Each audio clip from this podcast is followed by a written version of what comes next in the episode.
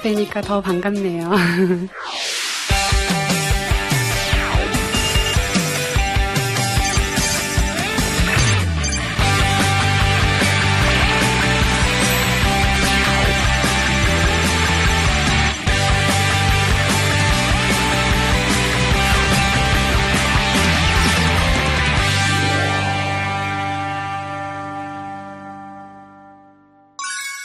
사실 일강에서 하나님께서 저에게 주신 축복의 선물들을 좀 나누고 싶었는데 짧게 일강에서 못 나눈 걸 같이 나눌게요. 저 뭐 하는 사람인지 궁금하시죠?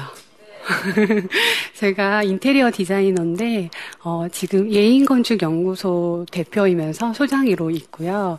어, 저는 이제 대기업 건설사의 아파트 설계를 하고 있어요. 근데 참 저처럼 미약한 사람이 어떻게 그런 일을 할 수 있었을까요? 제가 하나님을 만나고 나서 말씀을 듣다 보니까 정말 보석 같은 말씀이 너무 많은 거예요. 여러분도 그 말씀들을 여러분의 삶 가운데 적용했으면 좋겠는데요. 음, 제가 이제 직장 생활을 하는데 여러분도 이제 직장 생활 해보신 분은 아시겠지만 그 직장 상사들의 그 괴롭힘과 스트레스는 말도 못 하잖아요. 직장에서. 근데 제가 이제 하나님을 믿고 교회를 다니는데 어, 정말 이렇게 일하기는 싫더라고요. 그래서 제가 당시에 어, 하나님 저도 어, 정말 그 사장님을 만들어 주세요. 저를 그렇게 기도했었어요. 근데 그것은 정말 성경에 보면 어떤 말씀이 있냐면 제가 제일 좋아하는 말씀인데 너희가 기도하고 구한 것은 이미 받은 줄로 믿으라. 그리하면 그렇게 되리라.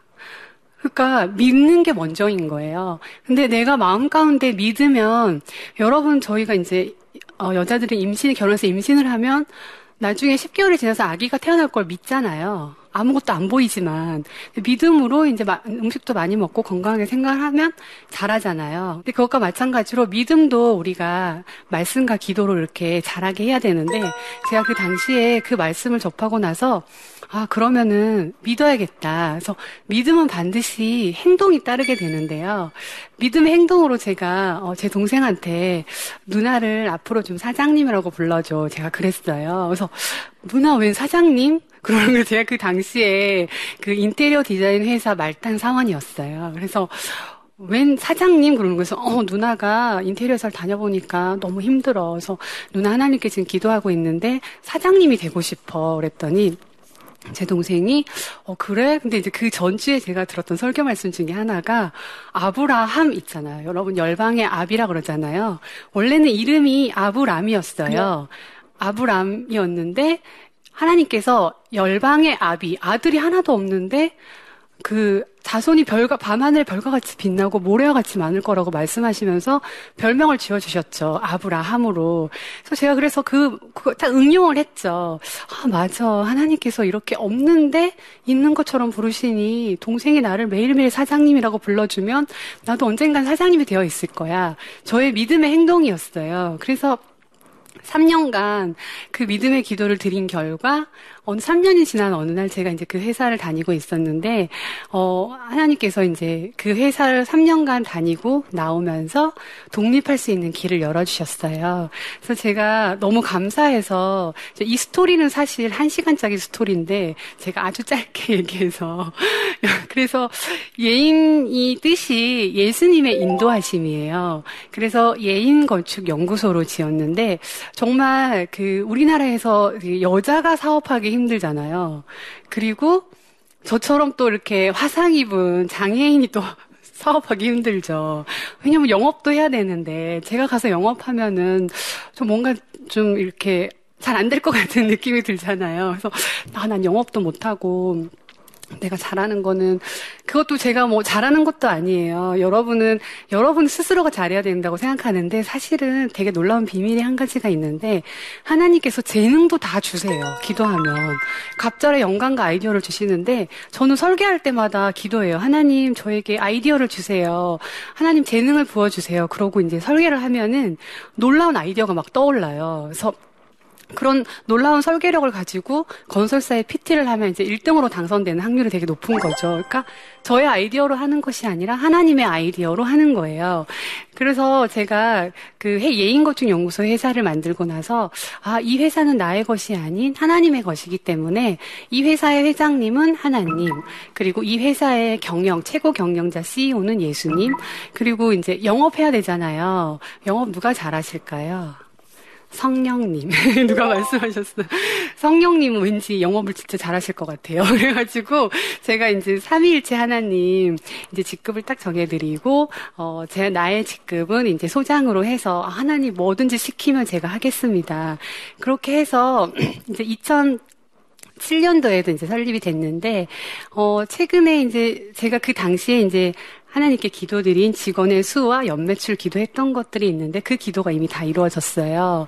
근데 이제 믿음으로 드렸던 기도예요. 이제 금액이나 뭐 직원까지 뭐 얘기하지 않더라도 여러분 이제 응용하시라는 거예요. 그래서 믿음의 기도를 그렇게 드렸을 때 하나님께서 응답하셨는데 근데 지금에 와서 2000 작년에 2014년도에 이제 저희 회사가 어 제가 또 그 기도를 이제 만, 기도를 이제 한 것 가운데 하나님 우리나라에 정말 그 10대 건설사 일을 하게 해주세요. 그런 기도도 했었고 우리나라 최고 건설 기업이면은 여러분 다 아시다시피 삼성이잖아요. 삼성, 현대건설, 포스코건설.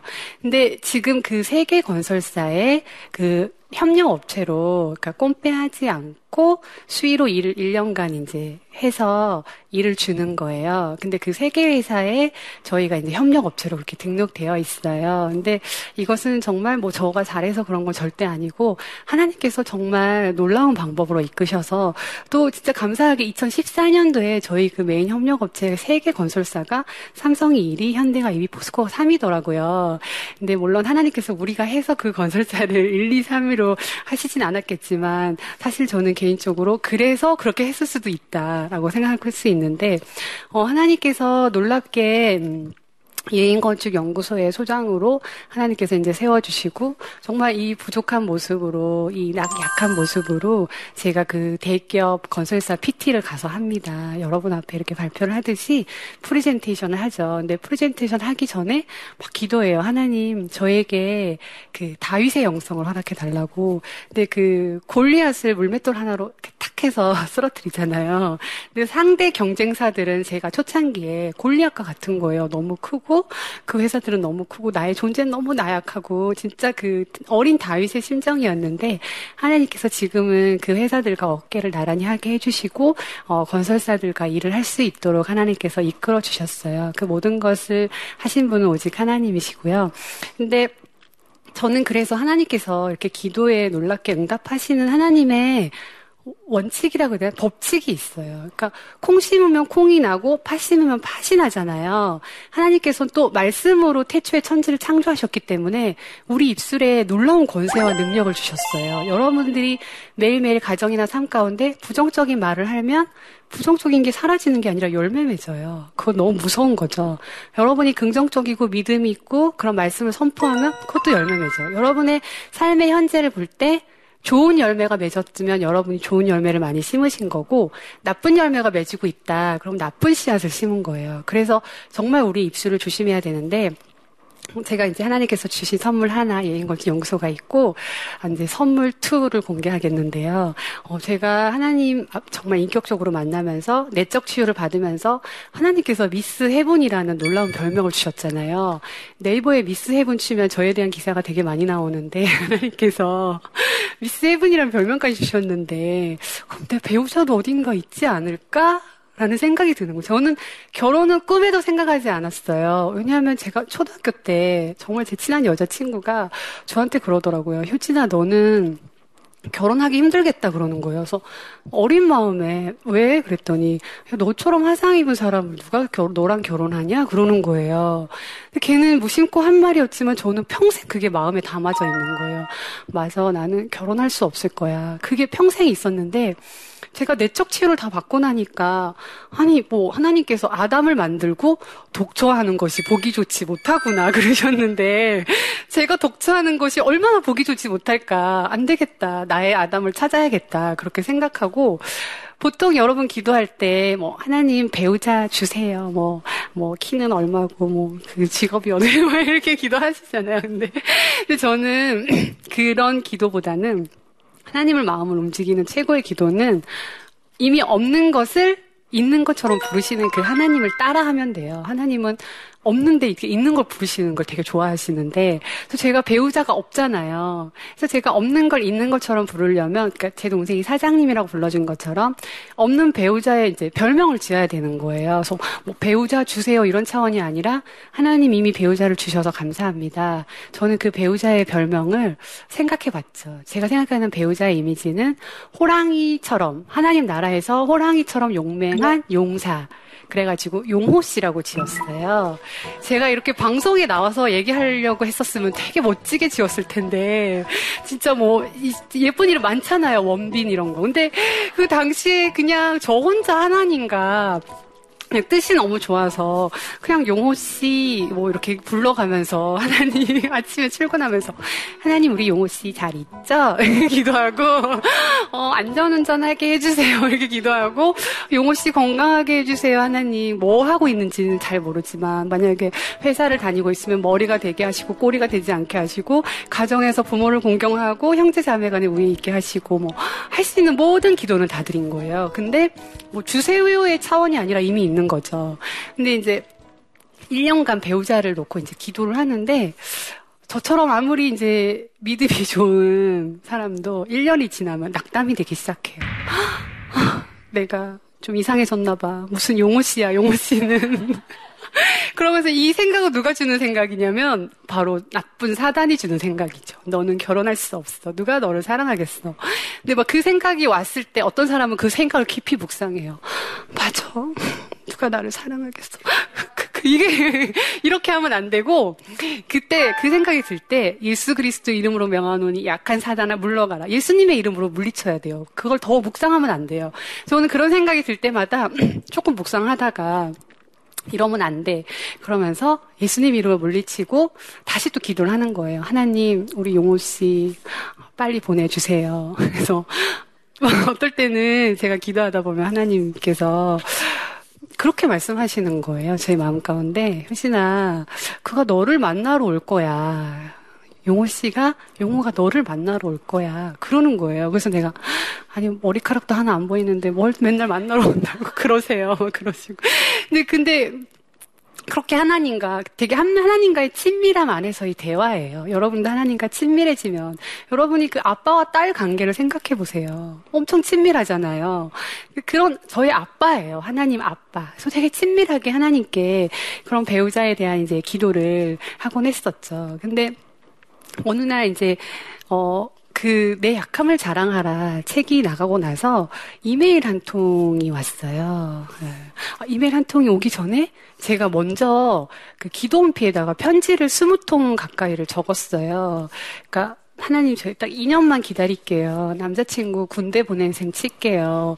2년만 기다릴 테니까 더 기다리게 하면 안 돼요, 하나님. 그렇게 이제 아 남자친구 군대 보낸 셈 치고 2년간 이제 막 편지를 썼어요. 편지도 정말 너무나 애절해요. 보고 싶은 용호 씨에게 뭐 되게 사랑하는 용호 씨에게 이건 어떻게 하면 이렇게 할 수 있을까요? 이것은 하나님 나라의 놀라운 비밀인데 이미 없는데 있는 것으로 믿기 때문에 이렇게 할 수 있는 거예요. 근데 심지어는 제가 뭐 기독교 방송에 이제 방송에 나갔는데 그 방송 그 PD님이 그 용호 씨한테 영상 편지를 보내면 어떻겠니요? 그래서 네 그거는 좀 그거 좀 그렇잖아요. 아직 만나지도 않 내가 그래서 그걸 좀 거절을 했어요, 제가. 너무 좀 부끄럽더라고요. 그래서 그 거절했는데, 어, 그 방송 중간에, 아, 자, 그럼 이제 용호 씨에게 한마디 해보세요. 이러는 거예요. 근데 사람들은 왜 이렇게 믿음이 저보다 더 좋아요? 이미 용호 씨가 있다고 생각하나 봐요. 그래서 저보다 더 좋은 믿음의 사람들이 이제 영상 편지를 보내라고 하니까 제가 그래서 평소에 이제 용호 씨랑 대화를 많이 하다 보니까 용호 씨 기다리고 있어요. 빨리 오세요. 이렇게 말한 거예요. 근데 이제 방송이 나가고 나서 이제 다음날 막 그 회사로 전화가 막 이렇게 오기 시작했어요. 수많은 용호 씨 후보자들이. 근데 저는 그것이 하나님의 어떻게 보면 저를 향한 위로가 아니었을까. 평생 놀림과 그런 걸 받아 다, 당했는데 하나님께서 일순간에 너는 사랑받기 충분해라고 하나님께서 저에게 주신 위로라고 생각하는데요. 그래서 제가 그 당시에 그러고 나서 이메일 한 통을 받았는데 이메일의 제목이 미스터 헤븐인 거예요. 그래서 어 제목이 되게 이상하다. 그래가지고 딱 이메일을 읽었는데 이메일 중간쯤 읽다 보니까 갑자기 제 마음이 뜨거워지는 거예요. 그래서 아, 왜 이러지? 그때는 제가 낮 11시쯤 막 일하다가 이메일을 그냥 탁 클릭했는데 도저히 성령 충만한 시간이 아니에요. 그래서 이상하다. 그리고 이제 이메일을 끄고 기도를 한 다음에 다시 읽었는데 어, 마치 그 엠마오로 가는 두 제자가 예수님을 만난 것처럼 제 마음이 또 뜨거워지는 거예요. 그래서 아 이상하다 이상하다. 그리고 이제 그 형제가 저한테 식사 대접을 하고 싶대요. 그래서 아 그러면 만나라는 그 사인인가 보다 마음이 뜨거워지니까 단 한 번도 안 만났는데 그 형제를 딱 만났어요. 어, 근데 그 이미지가 이제 되게 풍채가 이미 용호 씨예요. 키가 크고 풍치가 이렇게 좋은데 그냥 이미지가 용호 씨인 거예요. 그래서 어 그래서 되게 이미지가 용호 씨다. 그리고 이제 막 대화를 하는데, 어, 정말, 대화를 하는데 그 형제가 왠지 저보다 나이가 어린 것 같은 거예요. 그래서, 아, 좀 많이 어린 것 같더라고요. 자꾸 연도가 저랑 너무 언밸런스인 거예요. 그래서, 형제는 몇 살일까 너무 궁금한 찰나에 이제 마지막에 헤어지면서 실례지만 형제님 몇 살이세요? 그랬더니 제가 그 당시에 35이었는데 형제가 29이라고 그러더라고요. 그래서 아 이건 아니구나. 그래서 이제 헤어졌어요, 아쉽게. 근데 하나님께서는 정말 그 이 시대의 트렌드도 반영하셔서 놀랍게 요새 연상연하 커플이 되게 많잖아요. 그래서 하나님께서 저에게 정말 그 여섯 살 연하의 형제를 저에게 주셔가지고. 근데 제가 기도했을 때 그 형제에 대해서 확신이 없었어요. 왜냐하면 여러분 혹시 리스트 쫙 뽑아놓고 기도하지 않나요? 근데 그 형제가 그 리스트랑 너무 안 맞는 거예요. 그래가지고. 근데 저는 이제 여러분이 혹시 배우자 기도를 했을 때, 아, 이거는 안 맞아라고 형제를 아니다라고 생각하면 절대 안 돼요. 왜냐하면 하나님의 생각과 내 생각은 다를 수 있기 때문에. 내 생각은 중요하지 않아요. 가장 중요한 건 하나님의 생각이고, 내가 선택한 거에는 내가 책임져야 하지만, 하나님이 선택하신 배우자는 하나님이 책임져 주세요. 근데 여러분이 볼 때는 좀 뭐 형제나 자매가 부족해 보이고, 아, 이 사람은 아니야 하고 이제 흘려보내면 안 돼요. 그래서 반드시 기도하고 이 형제나 자매가 나의 배우자인지 하나님의 검증을 받아야 되는데 제가 이제 기도로 검증했을 때 하나님께서는 전 이제 아니라고 생각하고 기도를 했는데 하나님께서 효진아 너는 뭐가 문제니 그러더라고요. 그래서 제가 내 형제가 저보다 이제 여섯 살이나 어리고 또 형제가 앞으로 목회를 하겠다고 하는데 저는 사업하는 그 비즈니스 우먼으로서 사모로서는 안 맞는 것 같아요. 이렇게 기, 말씀을 드렸는데 그게 너는 문제가 될지 모르지만 나에겐 전혀 문제가 되지 않는다. 지금도 잊혀지지 않는 그 하나님의 음성인데요. 그것이 하나님의 응답이었어요. 하나님 저는 제 삶에 있어서 제 생각은 하나도 중요하지 않아요. 하나님께서 어떻게 생각하느냐, 하나님이 내 삶에 대해서 어떤 계획을 갖고 있느냐, 전 그게 가장 중요해요. 그래서 그 하나님의 뜻을 알았기 때문에 그 형제에 대해서 마음이 열리지 않았음에도 불구하고 긍정적으로 생각하고 있다라고 이제 답변을 드리고 그때부터 이제 연애와 함께 어 결혼도 정말 하나님께서 너무나 순탄하게 참 저 같은 그 장애가 있는 며느리를 받아들이는 건 쉬운 일이 아니잖아요. 근데 단 한 번의 잡음이나 그런 것도 없이 너무나 물 흘러가듯이 순탄하게 결혼까지 하게 됐는데요. 제가 어, 결혼하고 나니까 결혼하기 전보다 더 좋더라고요. 남편이 더 좋고 여러분 여기 결혼하신 분들 계시지만 어, 저는 결혼에 대해서 너무나 기도를 많이 했고 이 세상 많은 사람들이 사랑 그 사랑해서 결혼하는 그 사랑과 전쟁 있잖아요. 그렇게 살고 싶진 않더라고요. 특히 뭐 부부 싸움은 칼로 물베기다 싸우면서 정든다 그런 말씀 성경에 없어요. 그렇게 살면 안 되고 우리는 항상 서로 사랑해야 되고 항상 그 성경 말씀에 여러분 혹시 저는 좀 여성분들이 요즘 워낙에 여인천하고 여성들의 여건이 많이 신장되다 보니까 남편들을 너무 이렇게 밟는 경향이 있어요. 제가 뭐 건설사에 미팅을 갔는데 그 퇴근 시간이 다 지났는데 그 남성분들이 다 식사를 하고 있더라고요. 그래서 어머, 여기는 왜 이렇게 야근을 많이 하세요? 그랬더니, 야근하는 게 아니죠. 요새 큰 남자가 집에 와서 저녁 탈라를 저녁 차려달라고 하는 그런 강큰 남자가 어디 있어요? 이러면서 밥 먹고 안 가면 혼나요. 이러는 거예요. 그래서 그 얘기 들으면서 하, 이거는 아니다. 세상 사람들을 최소한 그렇게 살더라도 우리 크리스찬들은 그렇게 살면 안 돼요. 하나님께서는 아내들에게 아내들이요 자기 남편에게 복종하기를 죽게 하듯 하라고 하셨어요. 우리가 주님을 사랑하고 주님을 사랑하는 그 마음으로 남편을 사랑하고 섬겨야 돼요. 여러분 남편에게 막 화내고 막 남편을 뭐라 하고 이러면 절대 안 돼요. 특히 성경에 다투며 성내는 여인과 함께 사는 것보다 광야에서 혼자 사는 게 낫대요. 그, 그 정도로 막 남자를 괴롭히고 막 바가지 긁고 이런 여자와 사는 것은 그만큼 고통스럽다는 거예요. 혹시 이 강연을 듣는 분 중에 내가 지금 남편을 그렇게 핍박하고 있고 남편을 이제 괴롭히고 있다면 정말 회개하셔야 돼요. 왜냐하면 그거는 정말 하나님이 기뻐하지도 않을 뿐더러 그 가정에는 아름다운 가정도 될 수 없고 아름다운 열매도 맺을 수 없고 그 남편은 나가서 일도 제대로 못할 거예요. 고개 숙인 남자가 되는 건데요. 네, 이 부분도 참, 어, 얘기하자면 한 시간 이상짜리 강연이지만, 이렇게 짧게 하는 것이 너무 아쉬운데요.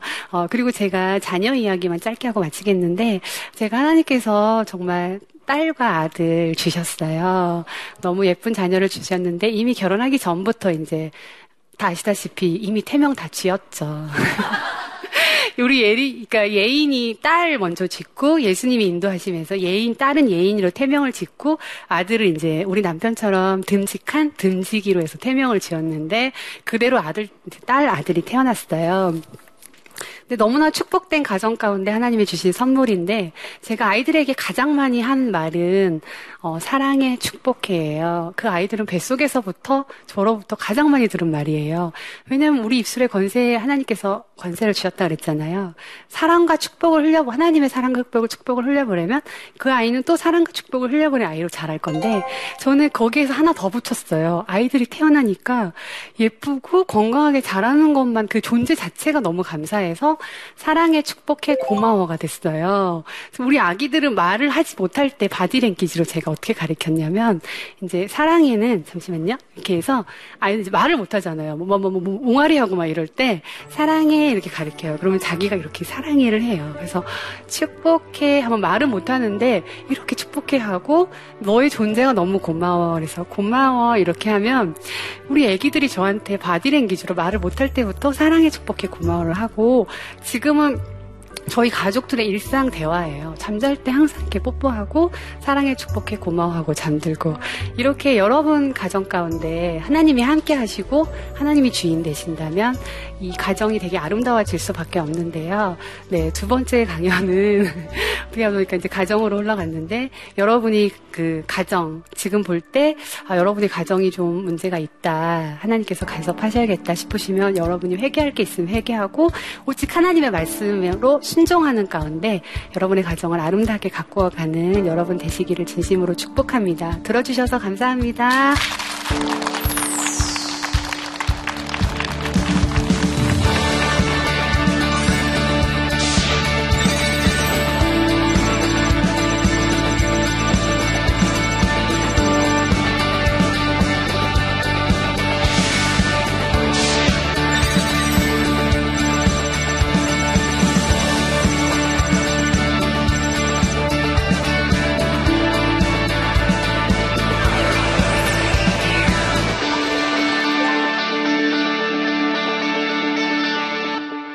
네, 여러분 질문 있으시면 질문해 주시겠어요? 네, 질문해 주세요. 아, 소장님만의 그 자녀 특별 교육법이 있으시다면 어떤 것이 있는지 궁금한데요. 아, 자녀가 지금 몇 살이신가요? 초등학교 6학년. 아, 저 애기들이 지금 사실은 4살, 5살밖에 안 되는데요. 저는 어, 교육이라고 하면 어, 일단은 저는 신앙 교육이 가장 중요하다고 생각하기 때문에 매일 잠자기 전에 예배를 드려요. 말씀 암송 예배. 우리 아기들이 이제 3살 때부터 3, 4살 때부터 드렸는데 말씀을 꽤 많이 외워요. 10편, 23편 긴 것도 막 다 외우는데 결국은 저는 신앙 교육의 가장 어, 교육의 가장 중심은 신앙 교육이 먼저고 두 번째 또 세상 아이들이 그, 그 지적 수준에 또 뒤처지면 안 되죠. 글로벌 리더로 키워야 되니까. 저는 그래서 아이들을, 어, 매일매일 책을 그 10권 이상씩 읽어주는데요. 우리 이제 아들이 지금 올해간데 4살인데, 어, 2,500권 정도 읽었고, 저희 딸도 그 정도. 그러니까, 예, 제가 좀 독한 데가 있는 것 같아요.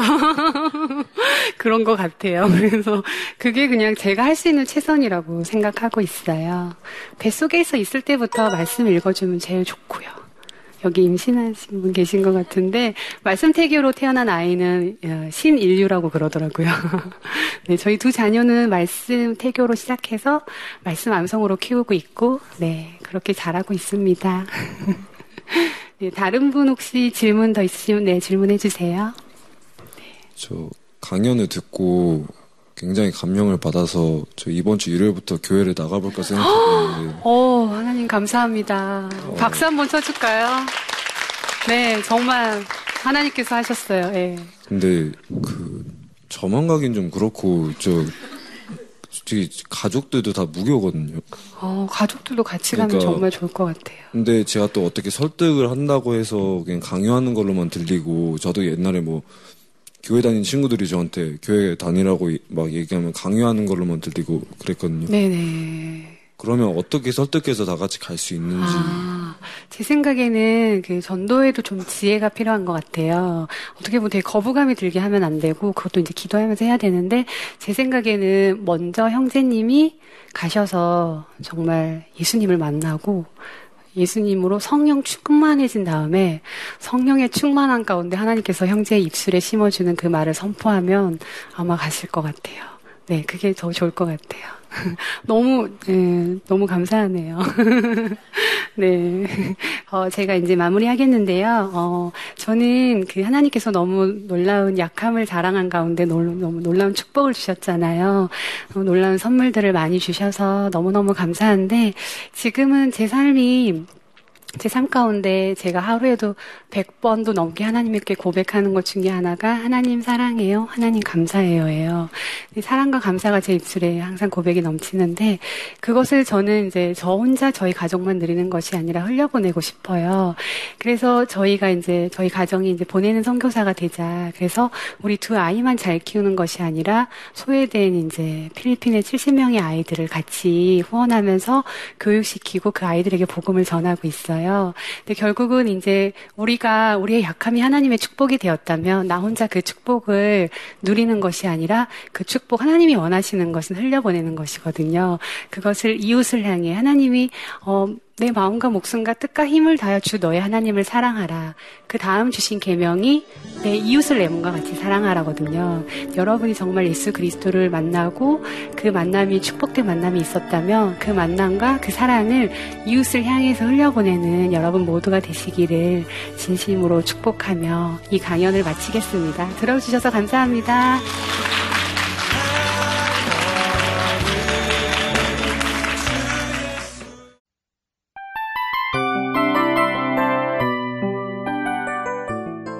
이 프로그램은 청취자 여러분의 소중한 후원으로 제작됩니다.